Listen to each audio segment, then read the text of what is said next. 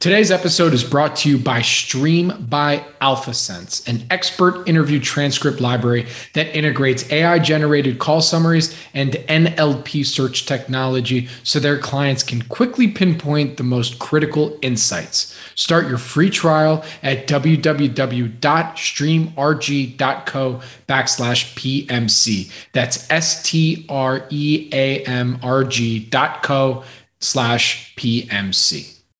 This podcast is for informational purposes only and is not an offer or solicitation of an offer to buy or sell securities. SNN Network, SNN Inc., and the Planet Microcap podcast and the representatives are not licensed brokers, broker dealers, market makers, investment bankers, investment advisors, analysts, or underwriters. We do not recommend any companies discussed. We may buy and sell securities in any company mentioned and may profit in the event those securities rise in value. We recommend you consult with a professional investment advisor, broker, or legal counsel before purchasing or selling any securities referenced in this podcast. Welcome to the Planet Microcap podcast. I'm your host, Robert Kraft, and thank you all so much for the support and for tuning in. You can follow Planet Microcap on Twitter at Bobby K Kraft. That's B O B B Y K K R A F T. And you're listening to episode 214. If you have any questions or comments, please feel free to tweet at me or shoot me an email at rkraft at snnwire.com. And when you do get a chance, if you like what you hear, please rate and review Planet Microcap on iTunes and Spotify.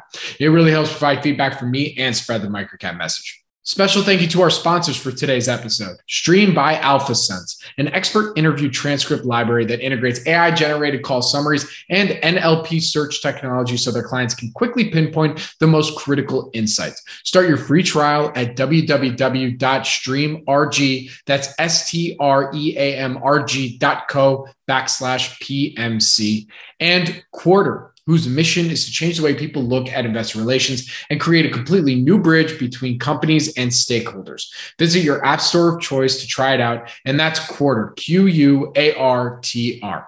We are excited to host our first in person event in nearly three years. The Planet Microcap Showcase is back in Las Vegas on May 3rd through the 5th, 2022, at Bally's Hotel and Casino. It's time to see each other. It's time to network in person. Let's make it all happen in the entertainment and business capital of the world. For more information, please go to www.planetmicrocapshowcase.com. See you in Vegas. Now, for this episode of the Planet Microcap podcast, I spoke with Emily Paxhia. She is the co founder and managing director at Poseidon Investment Management. I've been doing interviews with cannabis investors and companies since 2014. To say the industry has been volatile would be an understatement. Uh, there's been a lot of excitement about potential legalization, anxiety, it's not done yet. It's felt like we've been in this purgatory forever. Uh, once and for all, I wanted to understand why the cannabis industry has made me feel that way, what, where we are currently at from an investor perspective, and what the future holds. There's no better person to help me answer these questions than Emily Paxhia. I've known Emily since 2015 when she spoke at one of our investor events, and her fund, Poseidon, is one of the longest running dedicated cannabis investment funds. She's the perfect guest to gain some clarity about why cannabis may still be a generational investing opportunity. Thank you again for tuning in to episode 214 of the Planet Microcap podcast. Now, please enjoy my conversation with Emily Paxhia. This episode is brought to you by Stream by AlphaSense. You can find them at streamrg.co backslash PMC. That's S T R E A M R G dot co backslash PMC. Stream is an expert interview transcript library that is starting to become an integral part to investors' research process. They have a number of interviews on a wide variety of companies, including TMT, consumers, industrials, real estate, and more. Stream provides over 300 expert interviews per week, and 70% of their experts are found exclusively on Stream. Stream is unlike any other transcript libraries. Stream integrates AI generated call summaries and NLP search technology so their clients can quickly pinpoint the most critical insights. Stream's community of experts and thought leaders partner with Stream to build their professional brands and expand their industry influence. Right now, there are approximately 8,500 plus call transcripts available. For more information, please visit www.streamrg.co backslash PMC. That's S T R E A M R G dot co backslash PMC. Welcome back, everybody, to the Planet Microcap podcast. I'm your host, Robert Kraft. You can follow me on Twitter at Bobby K Kraft. That's B O B B Y K K R A F T. And I'm really excited for today's guest, who this is like a blast from the past in more ways than one that we'll you'll hear in a second. But um, our guest uh, was actually a featured speaker at one of our investor conferences, I think back in 2015, 2016.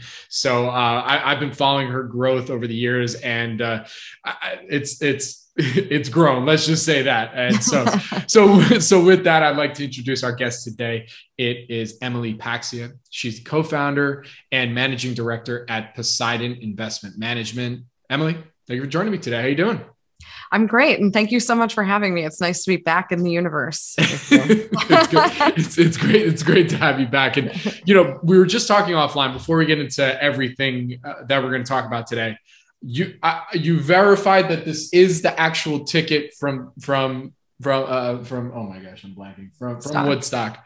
Because your dad was also there with with not necessarily with my dad but you, they were also but or who knows? I will have to ask my dad after we, we're done recording but um so this is verified. This is the ticket that is the ticket. And um, yeah, our dad was there and he was in the movie. And uh, based on his rea, I remember, well, he's no longer with us, but when when he was alive, I remember watching the movie with him and he was like, I remember that lady, I remember that guy. so he, he had a remarkable memory considering uh, how much partying I think was going on at the event. But yeah. yeah. just those three days alone, it's like, yeah. all right, because of those three days, uh, memories, uh, we'll, we'll see. Yes. But um, uh, so that, that's great. I, I, love that. So, so oh, the, the reason I really wanted to have you on today is uh, maybe we'll just cut right to the chase. We'll get into your background, investment criteria, and whatnot in, in a little bit. But I haven't done a macro cannabis. What the heck is going on? How should I understand what's going on? I mean, you know, every, everyone I think thought by now, especially with the Democrat control over all three branches, that uh, that that cannabis would now be rescheduled, and everyone's been waiting for the great rescheduling. Um, so, uh, what, what's going on? How, how should how should uh, fellow investors out there think about cannabis and, and what's happening in the space? Yeah, cannabis is this very unique opportunity for investors to to review and contemplate at this particular time because what you have is an industry that's demonstrating growth and traction, and also it's tearing down walls of stigma and um, bipartisanship. It's uh, it's it's really a remarkable in- industry when you dig into the fundamentals of these businesses, and then yet when you look at the access via the public markets it's telling a completely different story. And so I think those of us who are very active and um, you know informed investors, we know that that's where opportunities lie when there are not consensus around things. So just to give you some broad strokes about the industry, we now have 37 medical states with legal programs for medical use, and then we have count we have uh, over a dozen states that are uh, adult use that are open and so, and this is everything from California to Illinois. And now we're on the precipice of New Jersey opening their adult use market and then New York following in 2023, not to mention, you know, countless others across the United States. And we also have 70 markets globally with some form of cannabis legalization. So things have gone quickly since we last uh, kind of met each other in 2015 and um, there's a lot going on and then you're seeing what you're seeing is these companies are essentially starting to look like wellness consumer product companies. And yet they're trading at value multiples. When you look at where their EBITDA is trading or their top line is trading versus their growth rates, it's just a really interesting thing because we have this overhang where you very well set it up that at the federal level cannabis is still considered a schedule 1 narcotic which means that there are zero potential benefits to it which we now know is categorically incorrect. However, we've seen some political machinations around what's going on on the federal level, even to get banking reform. And so it's kind of kept cannabis in this really interesting box where institutional capital is not as can't access it as easily. Um, we, we don't have access to the US listed exchanges, the NASDAQ or the NYSE. So these US names are playing in the OTC sandbox. And you've got only really individual investors holding it up. You also have custody issues, which came on the back of some of the drama in the beginning of 2021 with Credit Suisse pulling people out of the market um, by saying they were going to pull people off the platform, and other institutions did the same thing. And so you've got all of these kind of external structural issues around accessing the cannabis names, but you have this heavily de risked component to the industry where you see strong fundamentals and growth and good execution. And so it's just this really interesting time for anybody who's really interested in leaning in and doing the work to get into the sector. So at the federal level, like what is going on? Like I think that like that's the part that drives me and I'm sure others that might be listening that follow the space just absolutely nuts. I mean, I did hear one theory when I was talking to one investor how like it's strategic because can you imagine all the the like the extra tax revenue i guess that they can charge to some of these companies? I don't know i could yeah. be completely wrong but you follow much closer than me. But what the what what is going on in their brains? Like just get it done already. Like this is enough. It's uh, it's a gross disconnect of what their constituents want and what they're doing from a politician standpoint.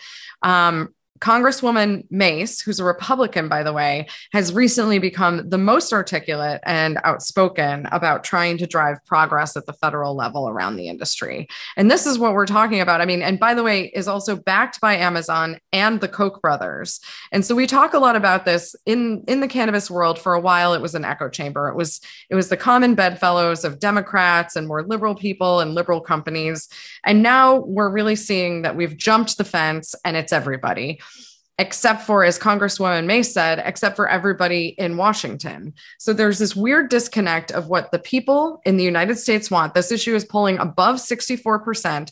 And by the way, in a country that's so divided on things like wearing masks or whatever it might be, there's one issue that is quite uniting, and that is cannabis. Over 64% of people think that medical cannabis should be legal in the, or sorry, adult use over 90% on medical use. I mean, that's an overwhelming alignment of the people. Now, and then you have the politicians. So I think there's a couple of things. There could be counter lobbying going on because we do see that in markets where cannabis legalization occurs, you see a drop in opiate addiction. That is not good for business on the pharmaceutical side. It is what it is. So there could be some things going on with that.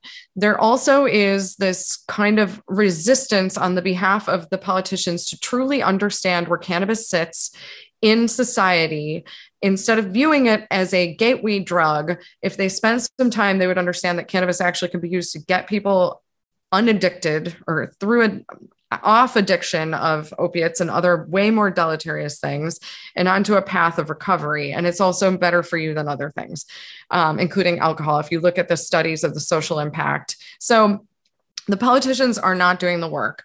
The other thing I think is that they are wisely holding a very popular ACE card in their back pocket as we are entering into a midterm cycle this in, this country is about to get very loud in terms of where we're going for November.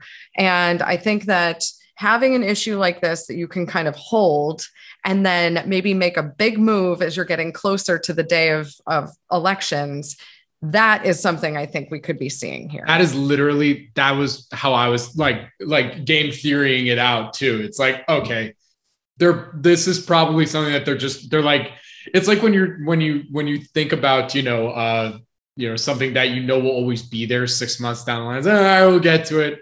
We know everyone agrees. It's like okay fine. Let's let's pull that one out once uh once we get to where we really need it. Right? Like it makes total sense. Yeah that's the play to call that's the play they want to call when it's going to matter most instead of now and then you know the voters we all have short term you know memory issues here in this country. So you do something now and we won't remember it by november or i will because this is my life's work but other people won't. I mean, look, you uh, since uh, I, I, would argue since 2014, you know, everyone's like, oh, we've only, you know, there's just been one bull cycle for the general market. When it comes to cannabis, since 2014, there's been what, like three or four cycles already, just like the oh 2014 God. rise and then 2017. Yep. Mm-hmm. I mean, it's, it's, uh, how do you, how do you handle that? I mean, that's, that's a lot of volatility to deal with. we've had very, you know, we, we've, very much hung on to this concept of the Gartner hype cycle, which has been applied to technology and other emerging markets, where you see this frothy rise, as you articulated, and then the drawdown, and then the slope of kind of reality and growth and maturation. We have a bit of a external driver, which is the lack of institutional capital, and we think that's going to create another big cycle before we see the slope of, um, you know, what is the slope of real return or whatever. Um, but the, you know, and so we've been we found ourselves in kind of like the trough of despair um, more than we'd like to in this market, just because of these. Ex- external factors, but it, it's interesting. You know, it's like the way I think about it is all of these challenges are moats and they're all opportunities as an allocator for us to get capital to work. Last February, when the markets were running quite hot in cannabis, because as you pointed out in the beginning, there was this blue wave, and people thought, okay, blue wave means there will be progress in cannabis. We've since found out that's actually not true. But you know, I turned to my brother, who's my co founder, and I was like, did we miss the last bite before this like run up of institutional capital does come. And we we talked about it and it's almost like be careful what you wish for because on came our next bear cycle very ferociously and viciously and we've been in another bear cycle now. The last bear cycle in cannabis was 25 months. Then we had a brief reprieve of that in a very nice little bull cycle and now we're back in a bear. But i do think we're on the precipice with these new markets opening up and people kind of readjusting their thinking about you know what? Great businesses have been built in spite of the fragmentation and the challenges of not having federal regulation and reform. And so we'll just keep building great businesses and all the while get to allocate capital at these value multiples, knowing that there's a lot of upside coming or believing that there's a lot of upside coming. I'd like to take a quick second to tell you about this episode's sponsor, Quartr. With Quartr, you get frictionless access to conference calls, investor presentations, transcripts, and earnings reports from markets all around the world, straight from your pocket for no cost. Quartr's mission is to change the way people look at investor relations and create a completely new bridge between companies and stakeholders. The first step on this journey is to let you, the user, interact with the company's content while you're listening. Visit your app store of choice and try it out today by searching for Quartr. And that's Q U A R T R. Now back to the show. All right. So now we're going to take, I'm going to take a couple steps back because I want to set you up to get some, to some of this stuff because, you know, now that you know we have this potential happening with the midterms and and also you've been following the space now where we've been able to kind of suss out the pretenders from the actual contenders who and and there have been also some great winners even uh, during this time. But let's yeah. take a step back to your background. You know how where did your passion for investing come from? And then especially you know in cannabis Mm-hmm. Yeah. So my background was in psychology. That's what I studied. And then I went into business and in consulting and research. And so I was always working with companies to consult them through either massive shifts in consumer behavior or through pro- like launching their new products or services or targeting new demographics. And my clients during those times were everything from American Express to Viacom to Ralph Lauren and Luxottica, you know, massive shifts from how do you get people to cons- consumers to shop for clothing or sunglasses or glasses online? How do you get consumers to shift from uh, cable viewing to time shifted viewing to over the top viewing on applications? How do you get people to shift their perceptions around how they utilize credit cards versus not. I mean, so many different things. And so that's when I first really, um, when I moved to San Francisco from New York and I saw legal cannabis stores and I saw people lining up outside that defied the stereotypes of cannabis consumers, i.e., stoners, which some people use that word pejoratively. I use that word in a loving way because who doesn't like people who buy cannabis when you're a cannabis investor? And um, you know, I saw people lining up though, and it defied my stere- my own stereotypes, having grown up on the East Coast where there was no whisper of a legal market. And um, and that's when i called my brother and i said i think this is the generate the opportunity of a generation. Like this is steve jobs in the garage. This is you know the things that we've seen being developed before us. And you always kind of like i think when you're an entrepreneur you kind of have like a little pang of wishing that you'd been around in that time so you could have seized that opportunity. This is our opportunity. And so Morgan and I, Morgan came from you know UBS and then went on to a, a, a different wealth management group in in Rhode Island. And and so that's when we put it together and started to invest with my kind of qualitative business analysis skills and his more um, traditional investment skills. And it's been a great team. Awesome. I love that story. Uh, so at the beginning you know take us back to that time in the 2014 2015 you're just launching poseidon. You're starting to source ideas and look you know what were some of the things you were looking for that you're like okay this this might work this might be okay and maybe some of the lessons learned since launching in 2014 launched in 2014 right? Yeah. okay. we started investing our own capital in the sector in 2013 launched 2013. the fund yeah we launched the fund to outside capital in january 2014 when colorado opened its doors. And we watched it just that was the first bubble to your point on the public stock side. Our first position um, was a uk uh, pharmaceutical company that is a very well known one now it's actually got an fda um, product that is approved. So exciting things like that have happened. Um, and you know, at that time, also Canada had their federal market that was getting ready to open for adult use. And so we were able to invest in what are some of the biggest names now in the Canadian markets or into companies that got acquired by those companies. Um, so we were we were just really kind of looking at the sector, looking at the in our world, policy is our business. So we have to understand what's coming next because those are the catalysts that drive not only market action in the public markets, but also growth. Those are our lever- levers of growth or stability in our market. And so we really started to dig in on the regulatory situation, really understood how the states were going to be approaching this and what it would mean in terms of an actual market. Because, for example, you look at Colorado, that's an actual market that you can invest into. Vermont has legal cannabis, but it's not like a business investment opportunity if you're a fund seeking outsized returns. It might be nice if it's in your backyard. Anyway, you have to think about all of those things. And then understanding Canada, especially because we knew that was going to be a big uh, legal federal market. And so it would have, and that would also have a different flavor in terms of how it worked. So we analyzed all of those things. We also looked at the ecosystem and divided up what we considered were the subsectors of it because investing in cannabis doesn't mean just investing in the growing and selling of cannabis. It's investing in the infrastructure around it, which can include everything from enterprise software solutions, data analytics, um, even cultivation technology, which has then been used in cannabis and applied elsewhere because it helps to improve your yields and your margins. So there's a lot of things on that side, which we call the ancillary side. And then there's the entire operating company side or plant touching side. And so we divided this up into the universe. And oh, even like things like ad tech and media, because you can't use traditional platforms to market to consumers about your companies or even your financial products that you may have.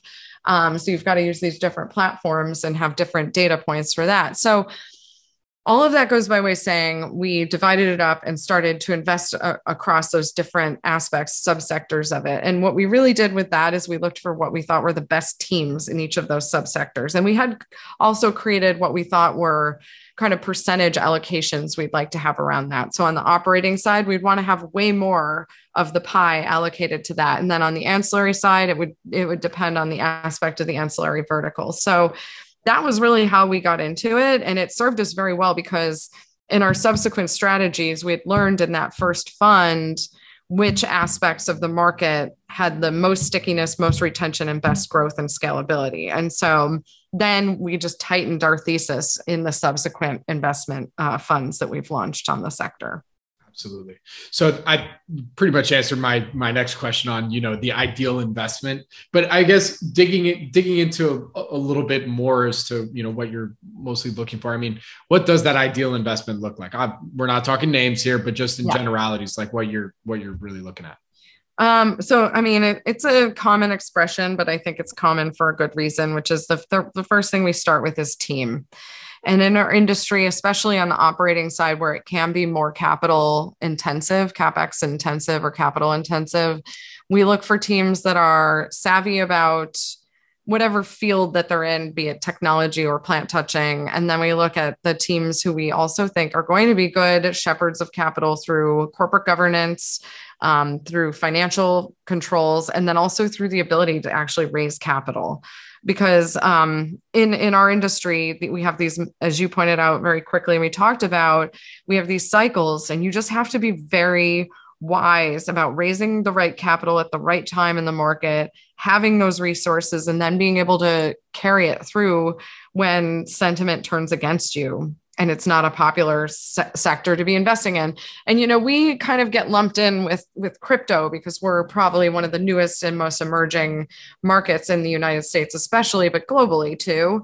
And it's funny because we have this kind of like counter cycle to crypto where when we tend to be doing well crypto has been having a difficult time. Crypto is having a hot i mean 20 the last year was so hot in crypto and cannabis was having on a on a market cycle a very difficult bear market but the business fundamentals continue to get better and better as we as we go. So um so yeah so it's just an interesting thing to look at how these founders navigate it. Um we also you know we really do like in no other world would you want to tackle a full vertical the way we do in cannabis. I mean it's 9 to 10 businesses in one company and then in these like siloed markets too. So it's very difficult to get the economies of scale that you would see in another industry. The only analog that's even remotely close would be wine and spirits because of still some of the outdated laws and in, in some of the markets like New Jersey around importing uh, and distribution of, of these products. But where I'm going with that is that we, in spite of that, the operators who really execute on the full vertical or have very interesting business profiles that will only be improved when tax reform actually occurs at the federal level. And I can talk a bit about that. But there's a lot of things that will unlock a lot of really interesting growth and depth in the quality of these companies. And um, and so yeah, so we still really like that aspect of it, and we look for companies that have that kind of executional moat which will make it difficult for competition to just enter the market and take that from them. Yeah, let's go on. Let's go on that that that um down that rabbit hole about tax reform and how that might unlock some value. Can you explain what that means and and what will be reformed?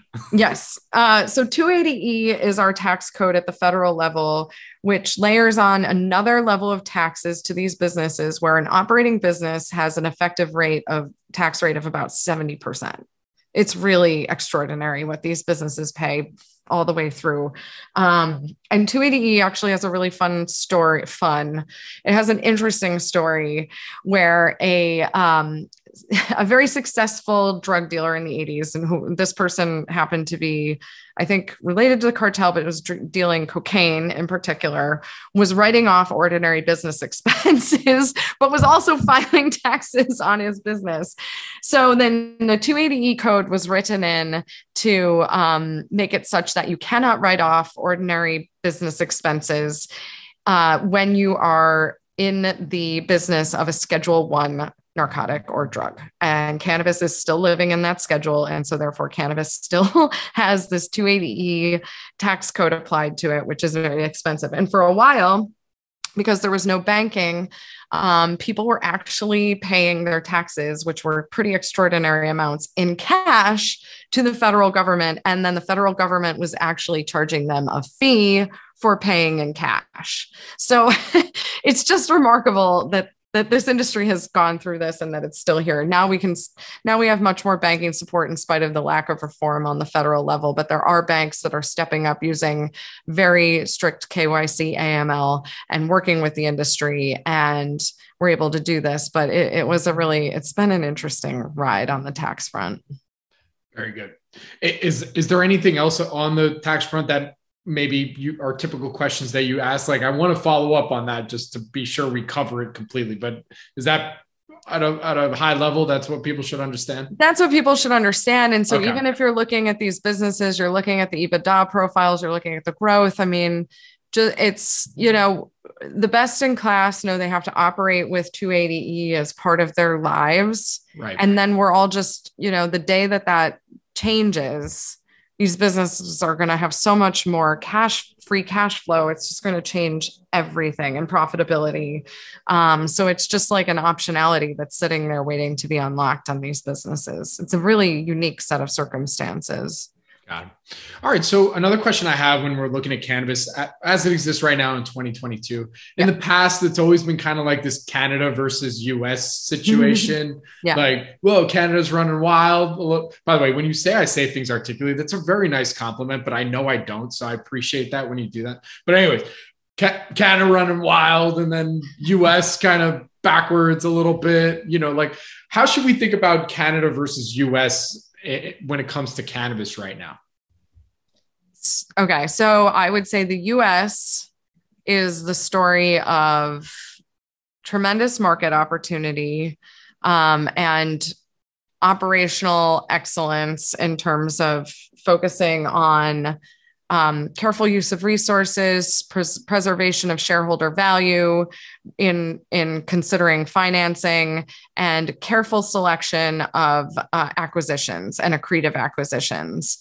I think Canada is an example. Canada as a market, and by the way, I grew up looking at Canada from like my town, very close to uh, Niagara Falls, Canada, and um, but Canada has a boom bust cycle history with like mining and you know there's just a number of oil and gas and and I would say can- cannabis, or when you're up on Bay Street, which is like their Wall Street, they call it, oh, the weed trade, you know, it's like, um, it's very adorable. But, you know, I feel like the weed trade has also, in their words, seen, you know, kind of a boom bust cycle. Uh, a lot of, they benefited from the, I mean, this is another bizarre paradox of cannabis is that Canadian companies have access to our US listed exchanges because they have a federally legal program. And so, what does that mean? That means that they have access to institutional capital. Their cost of capital is far lower. They've been able to um, get a lot more in terms of resources. And so, you saw, and also corporate investment. Like you've seen corporations like Constellation invest into it, Altria invest into it, into the Canadian companies. I'm not going to say which ones, um, but you've seen them making moves in the sector. But it's been that's what it looks like to have a federally legal market. You have that access to capital. And when you see that, you are able to make acquisitions. But I think that one of the benefits of having not as much access to capital in the United States is prudence in the allocation and the um, use of those resources. And I think you've seen that in these operators in the US. So those are kind of the differences. In Canada, you don't really see the EBITDA positive uh, profiles. Um, you've just seen a lot more consolidation. You saw a lot of funded capacity being built that's another thing to note is you know when you're digging in on these companies is understanding if they're following GAAP or IFRS because it matters in our market where you have biological assets and how those are being contemplated. And so I would be digging in on if that's IFRS, I would be digging in on their inventory levels. Just a note. Yeah, no, it's it's interesting you bring that up because also like on this, I mean, not that specifically, but just how, but just how in Canada, like this is what a federally free, like look at the CSE, they built an exchange basically on cannabis, right? On cannabis, not, psychedelics, um, but and crypto, but cannabis. I mean, it, it, it's it's amazing. Yeah. Um, and and how now they can get secondary listings on the on, on OTC on QX and QB, and it's fine because they file with SEDAR and it's all good to go, right? Yeah. Um, but yeah. Sorry, you're saying? Oh no, I was just thinking we should call we should rename that to the Cannabis Securities Exchange. I know some of the guys up there. I I don't think they would I don't think they would mind. No, uh, I've met them. They're very enterprise and they're very smart about the fact that they, the CSE saw an opportunity and they yeah. embraced it. And that's very entrepreneurial of them. I give uh, them credit for that. And and to take it even a step further, the one thing I love about the Canadian um, public markets, just in general, is that yeah, there has always been this idea there's a little bit of the Wild West kind of situation. But when it comes to smaller companies, like what an incredible ecosystem. Like whether you're looking at the CSE, TSX Venture, even the big board TSX, like it is a really great place. Like if you're a smaller company and you want to be public so you can get access to public capital I'm not trying to plug anything. Okay, I, promise. They're no, CS. No one. They're not. Nobody's a sponsor here. No. I'm just saying, if you're a smaller company, and you're looking to access capital and and institutional money. I mean, Canada is a really great place to look if you're not looking for more than five million you know? I think that it's it, i think you raise a great point and it also democratizes access to investing. Like when you're talking about private companies it's typically unless you're kind of getting into some of these crowdfunding things but it's limited to accredited investors. I'm a firm believer that people should have mm-hmm. access to opportunities where they can create a step change in their wealth and and crypto's been very good for that but a bit i mean talk about wild west. But i mean and like but i think that you're you're absolutely right. And i think it's why it's like tsxv venture. Like i think that having those resources and and also the ability to have a different currency which is public stock instead of just cash. Like there's different ways that you can build and grow companies by leveraging those kind of more yeah venture kind of entrepreneurial exchanges up there in canada. So i give them a ton of credit too. And i'm i'm glad that canada has been a part of my life story but also my cannabis investing story. Absolutely. Yeah. To, uh, so emily i have to ask you this question. As a as an institutional allocator in cannabis since 20 mm-hmm. 2014 yep What's been the most annoying part investing in cannabis? Like something that every night you're like, why? Like this is so annoying. I love the space, but this one thing is just drives me crazy. Uh, I I get very. it's funny. I get very uncomfortable in the frothy times because I just here's where I come from on that. And I and I actually talked a lot about this last year with the meme stocks by the way, like again, I kind of love that because it was a group of individual investors who were trying to kind of c- take control where Wall Street has always had control, right? And um, I saw this really frustrating headline by Bloomberg yesterday where they were like, the adults are back in the room and the meme stocks are down and all this stuff. But here's where I, I come from. And when I've seen the frothy cycles, the allocation of capital into the sector is great but what I really, really want to see this next time when we go back into a bull cycle is the allocation to the prudent and best operators. And so, what has made me crazy in an emerging market is a bit of that cow. The cowboy thing is great because, like, look, we've got to like be bold. Fortune favors the bold but you also have to be wise and you also have to do the work. And I get very uncomfortable and it does frustrate me when I see a lot of capital flowing where it's just going to get destroyed because when I see that, then it it scares off capital from coming back. And I hate when I think about where if, if this there was this cycle, and I definitely will not name names, but some of these companies were RTOing, reverse takeovering, or going public in Canada at these extraordinary valuations, and so much money went into those companies, and it's all gone because they were not prudent operators. We didn't touch it. And if I think, when I think about where that capital, if it had been directed in, into good companies with good and careful operators who are building real businesses, the job out, the job creation that could have been made, the tax revenue that could have been generated, the economic impact of all of that could have been so useful, especially now looking back that we if i'd known we were going to be going through a freaking global pandemic i mean there's just so many things. So that's the thing in an emerging market i don't think it's just cannabis. I just think it's emerging markets in general. I just wish people would really be thoughtful about where they're directing their capital. Couldn't agree more. Couldn't agree more. Those frothy markets make everybody uncomfortable. Ooh right? Like, so like, yeah. Like, like, like, I know, I know it gets frothy when I get text from my friends like, "Hey, you looked at the cannabis recently or this ABC ABCD stock?" I'm like, "Up oh, top, there it is." like, oh yeah, done. There we go. You know, um, so, I mean, right now, where, where are we at then right now in, in the cycle of cannabis? You know, I, I think, I mean, we've talked about a lot of different things. We talked about where we're at federally, all, all that stuff. Yeah. But, you know, for those that are now like, okay, great, Bob, you, Bob, Emily, you guys set the stage. Thank you. Okay. Where are we at? Where are we at right now? And how should we think about it now moving ahead as we go through 2022?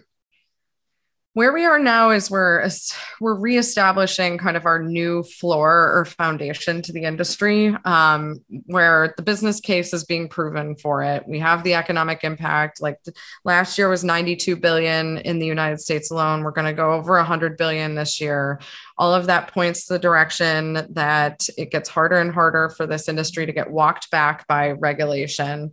Um, we've got the bipartisan support around it. So whether or not anything happens at the federal level, at least we just get to keep going in the, it's the devil we know, which is a fragmented market that doesn't have federal support. Fine. So where we are is we're going to continue to build businesses. Um, you know, Abner Kurtin is a colleague. He's an investor and a CEO in the industry, and he always says this is a step, a stair step market, not a linear growth story.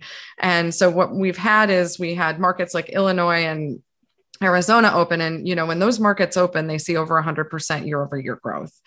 And then they kind of normalize down into 30, 40, 50% growth, depending on where they are in their cycle and how many doors are opening.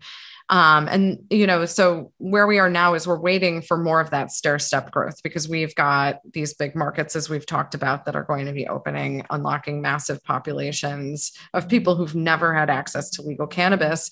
And at the same time, these operators are have never been more experienced and ready to navigate that sheer volume of people through doors. I mean, some of these doors, not naming any companies, will do $50 million in a year at at the downs on the minimum. I mean, that's a box that is doing a tremendous amount of retail with EBITDA. With it, so it's just and great gr- gross margins. And so you know, you think um, we're about to go on to a stair step story again. This has been a bit of a foundation setting and accumulating of assets. We're going to continue to see um, more accretive M&A and consolidation as people are kind of gathering um, power. I think one of the, the negative impacts of not having more reform is that it's made, made it harder for small businesses because they don't have access to normal banking, but the big guy, guys and ladies do uh, they do have that access. And so they'll just continue to consolidate power.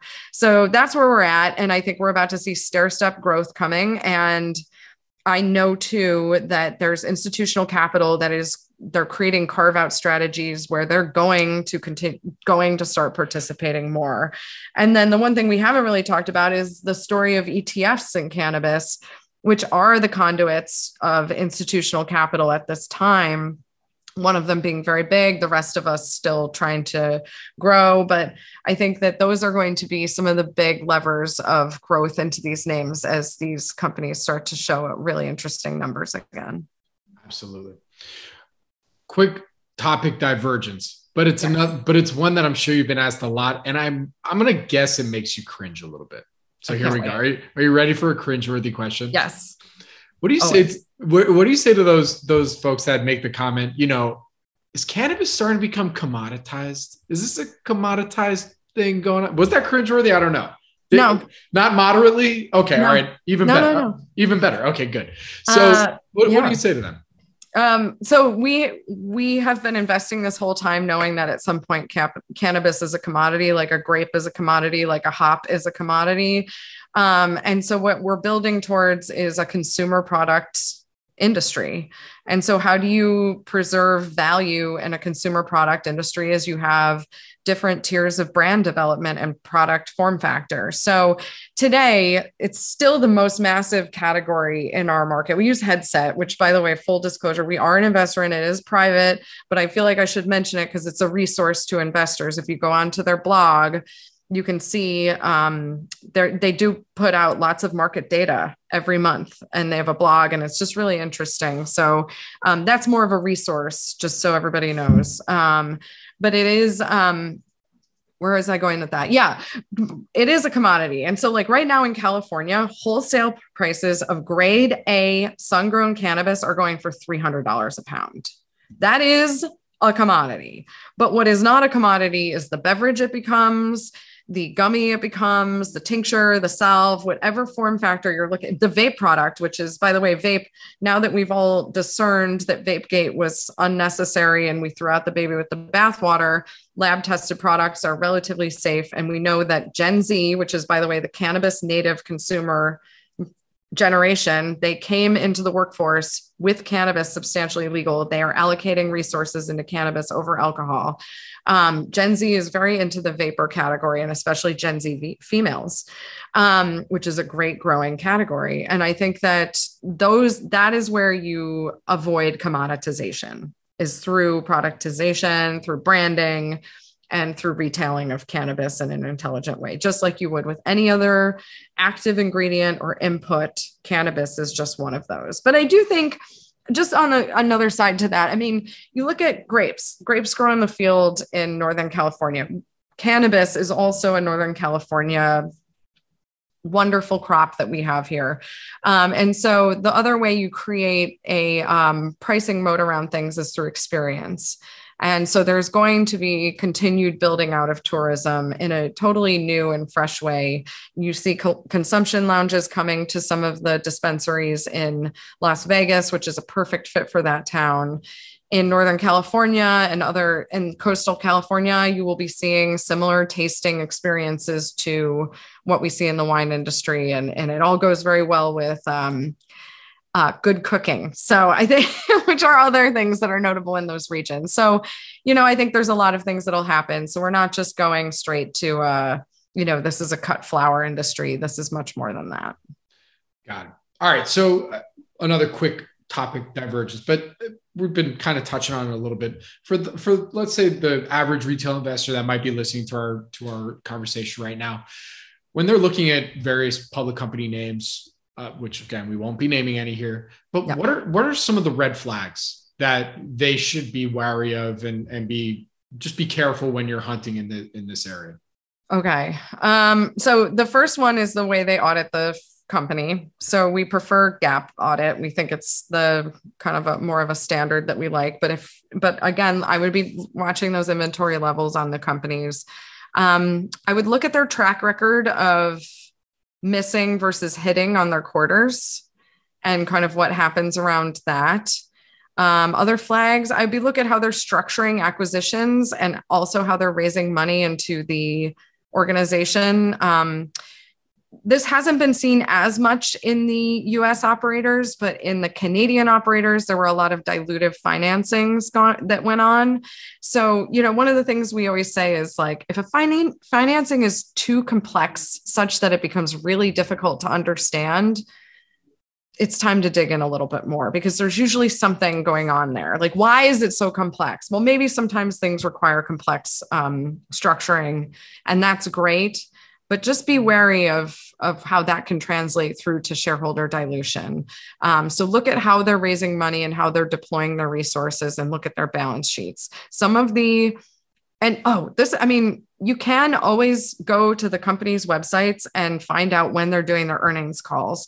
The other big flag is I just listen to how these management teams talk about the philosophies of how they're approaching their businesses. And some of the MSO leadership teams, again, won't say who, talk a lot about shareholder value. And so that's just one of the things in an emerging market where things are moving really quickly. I like to be very uh, tuned in to how they're thinking about how they're building their business for a long term success story. Um, that's what institutional capital will be looking for.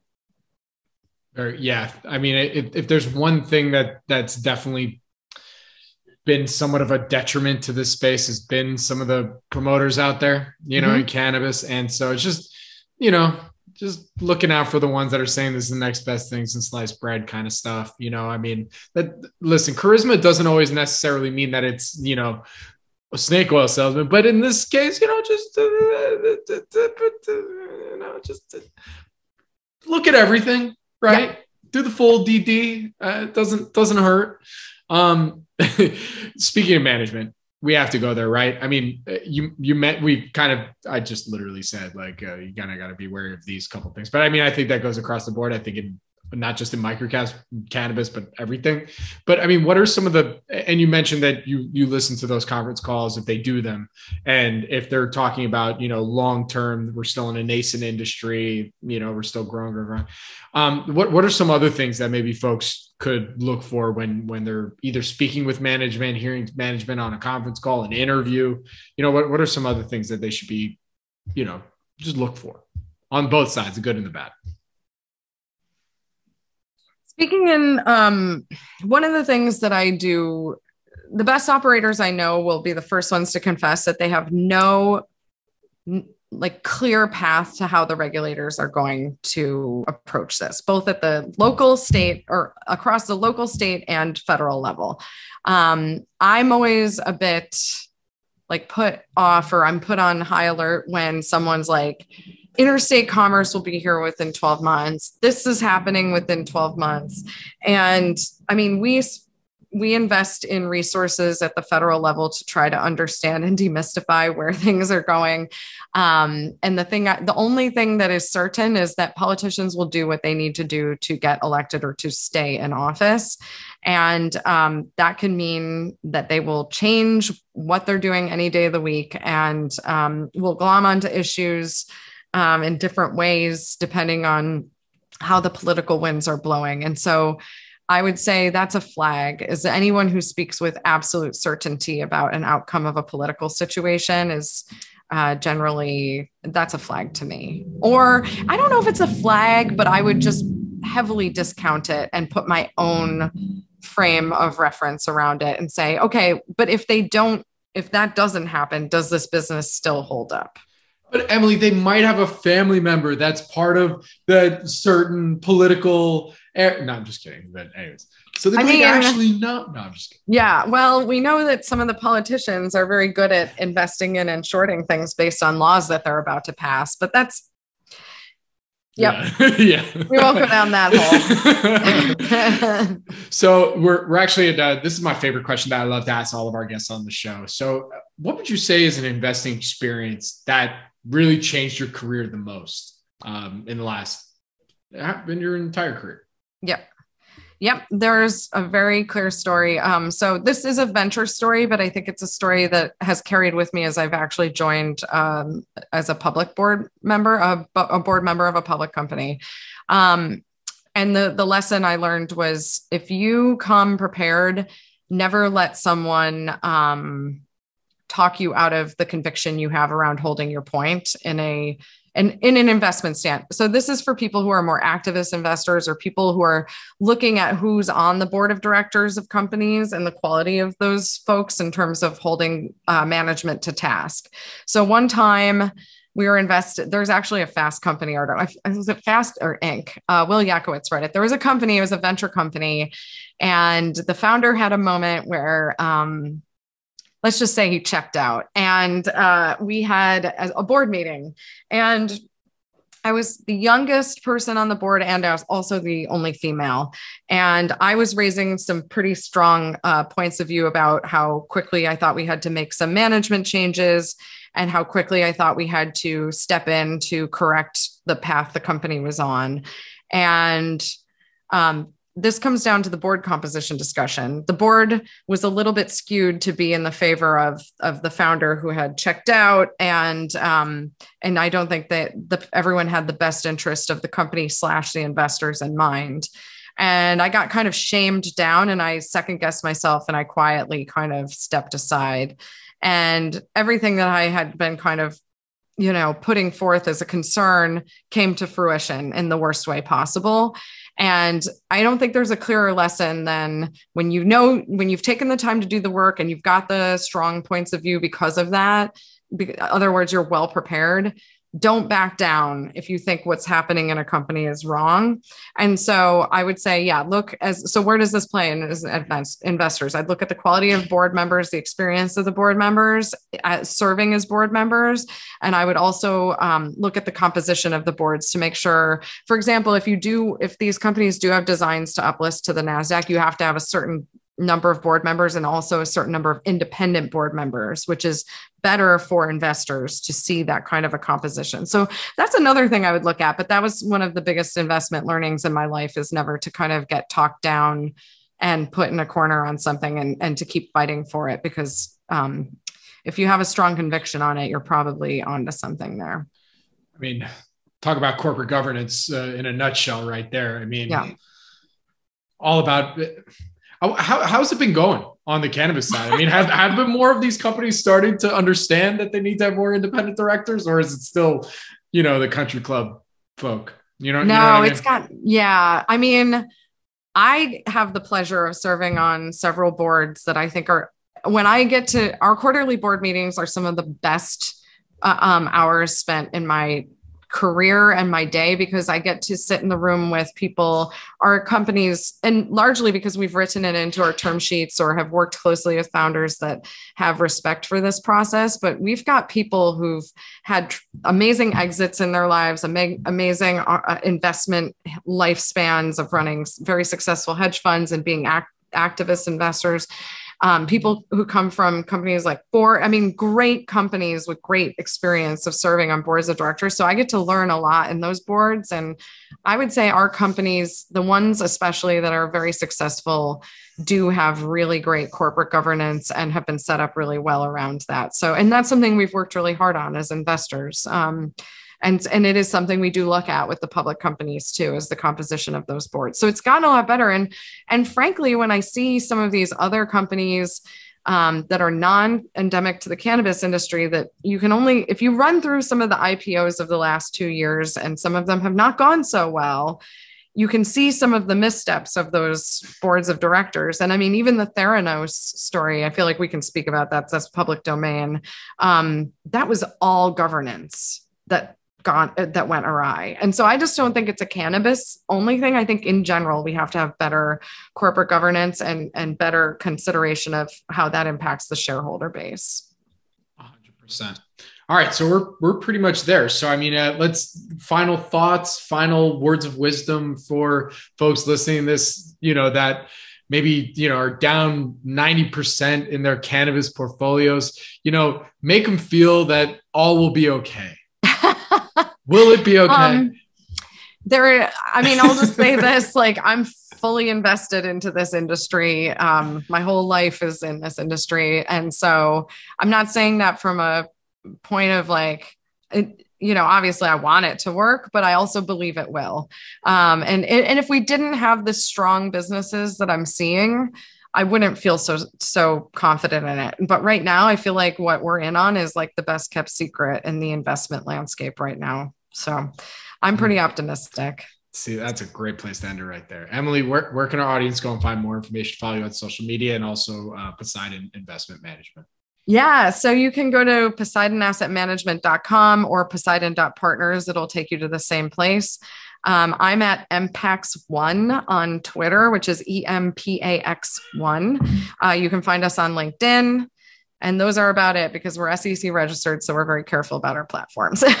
so, oh, I also have a podcast too, which is found on Spotify. It's called The High Rise. The High Rise. There's not enough cannabis puns out there that can be put into use. I, I love it. I love yeah. it. Well, Emily, thank you so much for joining me today. I really do appreciate it. Good luck, stay safe, and I look forward to staying in touch. Thank you. This podcast is for informational purposes only and is not an offer or solicitation of an offer to buy or sell securities. SNN Network, SNN Inc., and the Planet Microcap podcast and the representatives are not licensed brokers, broker dealers, market makers, investment bankers, investment advisors, analysts, or underwriters. We do not recommend any companies discussed. We may buy and sell securities in any company mentioned and may profit in the event those securities rise in value. We recommend you consult with a professional investment advisor, broker, or legal counsel before purchasing or selling any securities referenced in this podcast podcast.